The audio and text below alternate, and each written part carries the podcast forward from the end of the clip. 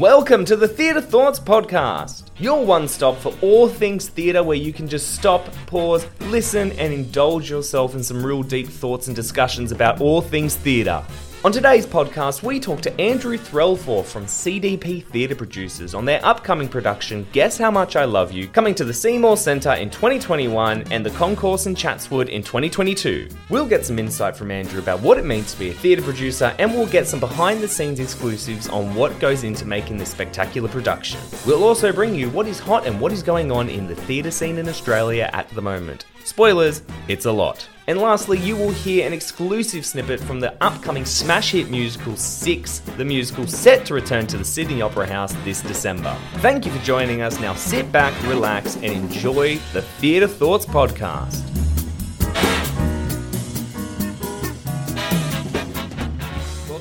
To the Theatre Thoughts podcast. We're very excited to have you. Andrew, you're a producer, you're a marketer, former, you have more than 15 years' experience. You've joined CDP in 2009. You held a range of positions um, production development and marketing, manager at the Seymour Centre, general manager of audience development Australia, and then you became the director of CDP in 2011. Thanks for having me. You are more than welcome. We have you on board to talk about your role in CDP, and you have an upcoming production, Guess How Much I Love You, live on stage. So, I guess the first thing we'd like to know is just what's your role within CDP? Whereabouts do you kind of oversee everything? So, I'm one of the two company directors at CDP, along with Yolanda White, who is my fellow CDP director, and we're the two owners of the company as well. So, effectively, what my job is about, as Yolanda's is, is about bringing people together to make and tour productions. So CDP makes new work and we tour new and existing work mainly for young audiences, um, so for children, their families, and education audiences.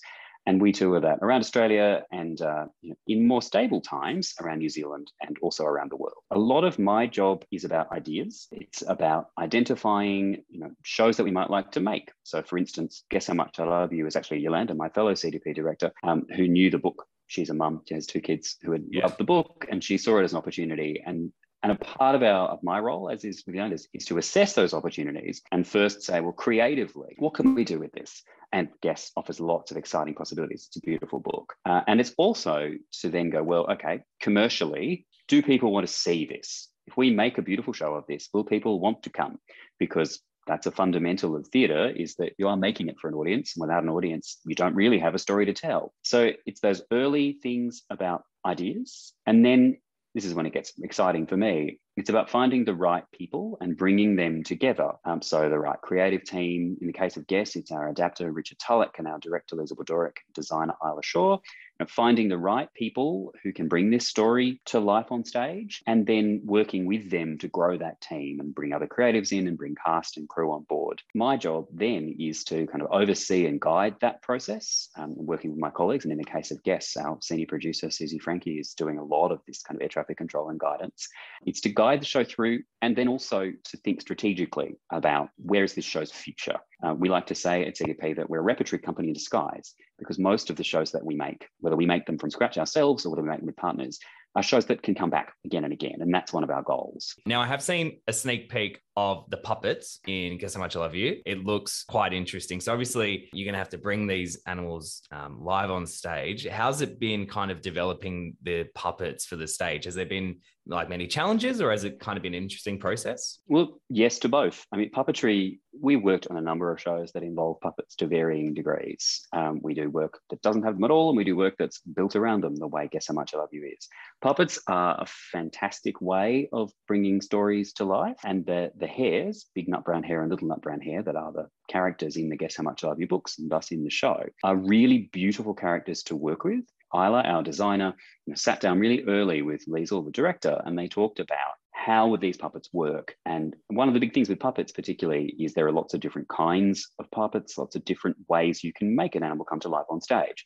Little Nut Brown Hare is a very traditional puppet. You know, he looks just like a bunny, uh, but he can be operated from outside. But Big Nut Brown Hare is a little bit different in that he is actually worn by the performer who plays him, oh, but he's right. not a suit. He's okay. still a puppet. Um, he's not just a suit, the way we might have the Gruffalo, for instance, another of our productions. Big Nut Brown's head is actually on essentially a big spring coming off the back of the performer's shoulders so that you see his head come down not quite in front of the performer's face but near it. And so mm. that you know he's half traditional puppet half costume. It's a style that people might be familiar with from something like the lion king where some of the characters in that show are portrayed in a similar way. Puppet making particularly is all about motion. It's the most important thing about a puppet um, one of the really simple things when you're bringing puppets to life on stage is that puppets literally never stop moving because living creatures don't stop moving. My colleague Susie, who's doing the day to day producing on this, went through a really complicated quest to find the most amazing puppet makers who could make these beautiful hares come to life. And that turned out to be a company in Melbourne. Uh, now, this was also all happening when there was lockdown in both Sydney and Melbourne. So it's very also a very difficult time yeah, um, to be creating these physical things um, without being able to see them. Right. Um, because we we couldn't actually go. The designer couldn't go into the room. The director couldn't. We couldn't. Um, right, and actually okay. see them. Yeah. The first time we saw them for real was only a few weeks ago. Obviously, lots of video and lots of photos, but um, that was a very challenging process. And that's that timeline is common, but what was unusual about it was that all of this was being done by remote control. The puppets are every bit as beautiful as we'd hoped, and the way that they move, the way that they come to life, is exactly what we were looking for in bringing um, Anita Jeram's illustrations to life on stage. Because that's what's really important about adaptation for stage. We're not a movie, we're not a TV show, you know, we're a very specific form. And if you're going to say, we're going to make this book or these books, in the case of Guess How Much I Love You, into a show, you have to be able to answer the question, why? What mm. are we going to add? Yeah, so there's like so many layers to it. And I think, especially when you're coming, like your past shows with Gruffalo, Very Hungry Caterpillar, and so on, like there's so many different ways to bring all these animals to life. And you're right, it's not a movie on stage, it's theater. And to actually captivate both like young and old, there's so many layers to it. And I, like, I'm personally like, it's very exciting to see. I love puppets. I think like how to see puppets on stage is incredible. There was something you said about bringing shows to life. So this brings me to my game question. Mm-hmm. Okay, if you were to adapt, so you as producer director, if you were to adapt Jurassic Park into a CDP production, how would you envision that going? How would you bring oh. that to a CDP production?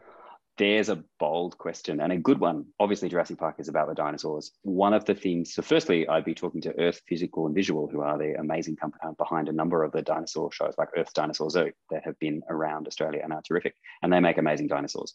But one of the things about adaptation for stage is I would probably have only a couple of dinosaurs. Mm. Um, imagination is a lot about what you can't see. You know, in the 13 story treehouse, one of our other adaptations of the Andy Griffiths Terry Denton book, you only ever see two bits of the giant gorilla, but the giant gorilla is actually more effective on stage for the fact that you see these very well realized, unbelievably expensive bits of gorilla rather than a whole gorilla. So I would have two completely awesome, deeply scary dinosaurs. And then, you know, I would be talking to the, the writer and the director and the designer about how to work with the unknown, because that's the other thing Jurassic Park's mm. about. Yeah. Um, the things you don't know, the, the creature you can't see that's about to eat you. Yeah. So you would need enough actual dinosaurs that people didn't feel ripped off. They do need dinosaurs. Yeah, if you go into Jurassic to... Park, people go like, "Where was my dinosaurs?" I had, had like exactly. You got to have dinosaurs. Um, but then it's also about what else can you imply. So you know, how many dinosaur claws, dinosaur tails, bits of dinosaurs, shadows. There are because Jurassic Park is about the unknown. Um, it'd also be about encouraging a creative team into a creative development process. The first kind of idea generating thing about playing with that playing with the idea of things we don't know about dinosaurs that can kill you. Yeah. um, because I suspect that we would get a whole lot of really awesome ideas using shadow, using, you know, using video, not in the literal movie sense, mm. But shadow and video and you know texture and there are all sorts of things you can do that would really be able to give people a really exciting scary time that was what they expected in sorry it was true to the story but was not what they expected. Actually that's where i'd go with it. What is next? What's next for cdp kids cdp theatre producers in general? We have an exciting summer coming up with six different productions running in various places. So guess how much i love you is our brand new show we also have the 13 story treehouse coming back, the Gruffalo, Room on the Broom, um, shows for days, basically. We also have the Hungry Caterpillar returning uh, and Magic Beach, which is our adaptation of Alison Lester book, which is a really definitely no dinosaurs there. Beautiful yeah. piece about a family who go to the beach. Um, so it's a kind of Summer Spectacular is its in-house name. Um, so that's what's next for us, firstly. And part of that is also finishing the last of the rescheduled shows that were cancelled to various points due to COVID. Um, so it's we didn't cancel shows directly very much. We always tried to reschedule, and our audiences stayed with us, which is fantastic.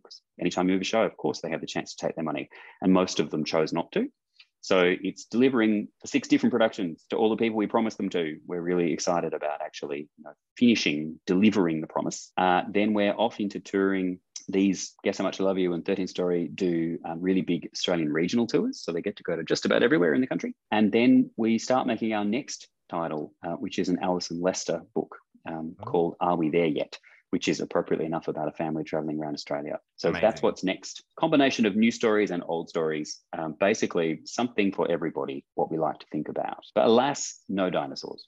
Ah, well, you can always hope. I think it'll be really nice because I think like everyone's getting over 21, 2020 and 21, and we're getting those seasons out and then moving forward. And I think that moving forward stage will be the beautiful thing for a lot of theatre companies. So, congratulations. So, we've got Guess How Much I Love You coming to the Seymour Centre on the 15th to the 16th of December, and then the concourse in Chatswood, the 15th to the 20th of January. Thank you. And we hope audiences come along to see it. Um, there's more information about the show on our website, which is cdp.com.au. And there's also tiles there for all the many other shows in the Summer Spectacular.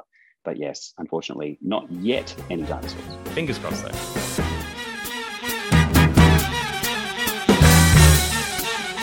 For you theatre lovers out there who are not quite yet satiated by the lack of theatre that was left to us during the COVID pandemic, never fear. There is tons to see in Sydney before the year is out. Over at Belvoir Theatre is the hilarious Boomkak Panto, which plays until the 23rd of December. Tickets from belvoirstreettheatre.com.au. Next is the much anticipated musical Jagged Little Pill, which is set to reopen the Theatre Royal from the 2nd of December to the 19th of December for an exclusively limited season. Tickets available from Theatre Royal Sydney. Up for something more immersive and experimental? Go see Tattletales at Flight Path Theatre, playing until the 19th of December. Tickets can be found at humanitix.com. And lastly, two massive productions have found their way finally to Sydney Theatre Company. First off is Shakespeare's Julius Caesar, playing until the 23rd of December, and Death of a Salesman playing from the 3rd to the 22nd of December. All tickets can be found at sydneytheatrecompany.com.au.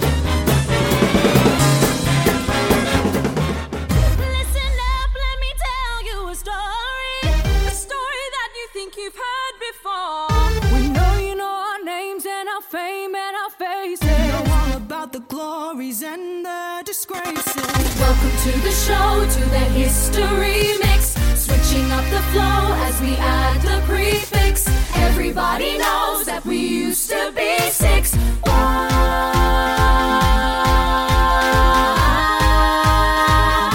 Australia and New Zealand, your queens are back and ready to reclaim their crowns. Reigning from the 19th of December at the Sydney Opera House. Tickets at sixthemusical.com forward slash Australia.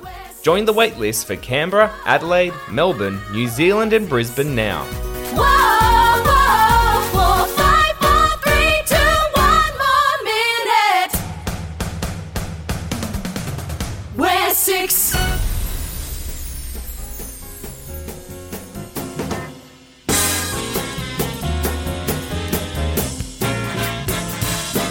Well, that's all the time we have left here on the Theatre Thoughts podcast. Don't forget that you can follow us on our socials, Facebook and Instagram at Theatre Thoughts Oz. That's Theatre Thoughts AUS, or on our website, theatrethoughtsoz.online.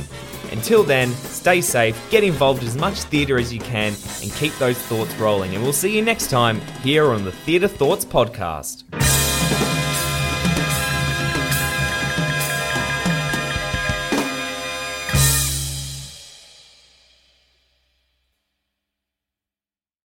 Hey, it's Leslie Odom Jr. here on the Broadway Podcast Network to tell you about the Rise Theater Directory, a program of Maestra Music. Rise is a national online resource designed to connect and empower backstage and administrative and creative theater professionals from underrepresented backgrounds. If you work or aspire to work in the theater community, this can help you find your next project. And if you hire theater professionals, search the Rise Theater Directory to find your next team. Create your profile now and get more information by visiting risetheater.org. That's theater with an R E R I S E T H E A T R E dot org because only together we rise.